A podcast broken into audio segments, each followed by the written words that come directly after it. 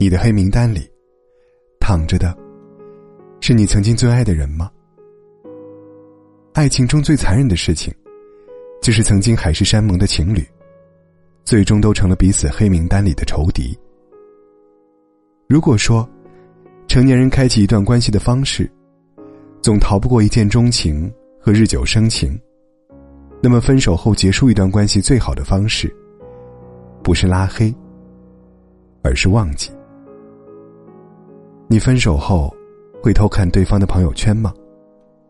前两个月，六六分手后在微信群里发了一条消息：“我分手了，出来喝酒。”朋友们连忙回复消息，凑出了这个酒局。喝醉的六六哭得梨花带雨，嘴里还嘟囔着：“他为什么要离开我？”但是当他摸出手机要翻前任朋友圈时，才后知后觉的发现，自己早已将他拉黑了。看着对方朋友圈的一条横线，六六的酒醒了大半。他苦笑着，眼睛没有离开手机屏幕，说：“明明是我先删除拉黑他，最后放不下的还是我自己。”在身边安慰的朋友，抱住六六的肩膀，叹了口气说。傻孩子，黑名单里的人，才是最放不下的呀。很多情侣分手后的处理方式，要么是删除拉黑，要么是成为彼此好友列表里的陌生人，不再联系。很难说清，两种方式孰好孰坏。但可以肯定的是，分手后的心情，总会从伤心难过，转变到不想输。想多发一些朋友圈，证明自己过得很好；想多拍一些漂亮的照片，证明自己心情不错。然后偷看对方的社交平台，猜测对方过得好坏。可是，越想证明自己放得下，其实就会越来越放不下。因为真正的放下，从来都是不听、不看、不关心。爱的反义词。从来不是恨，而是忘记。流行的一种说法是，解决分手的痛苦有两个方式：新欢和时间。但真的如此吗？Lisa，在被相爱三年的男友单方面分手后，曾消沉了很长一段时间。她不再带妆上班，周末也窝在家里，不再见朋友。每次在公司见到他，都是脸色疲惫、眼眶红肿的模样。身边朋友看不下去了，劝他尽快打起精神，再找个新男友就好了。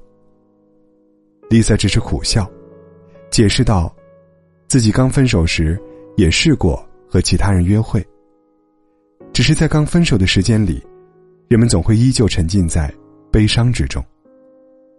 这个时候，对前任的感情。”或是留恋，或是怨恨，却不会真正忘记。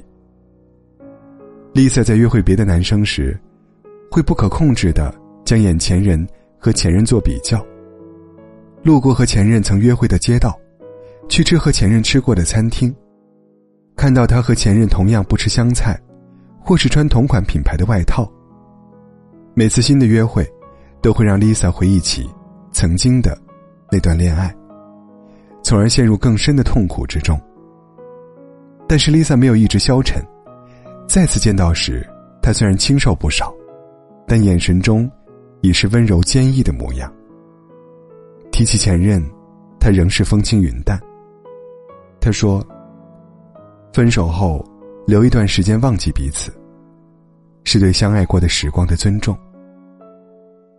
如果说，新欢只是暂时止痛的饮鸩止渴。”那么时间，则是治愈情伤的良药。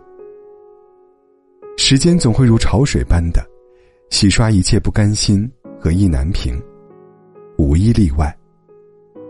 而我们能做的，就是在忘记来临之前，承受爱和痛苦的存在。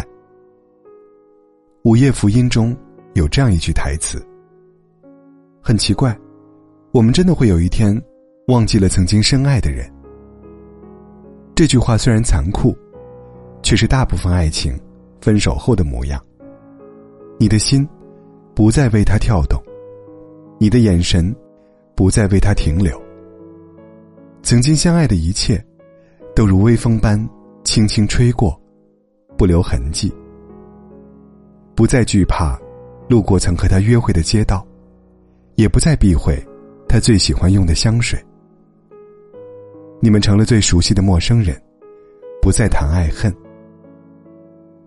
花束般的恋爱中，分手后的两个人再次见面，彼此身边都有了新的恋人陪伴。故事的结尾。是他们擦肩而过，对着彼此的背影，轻轻挥了挥手。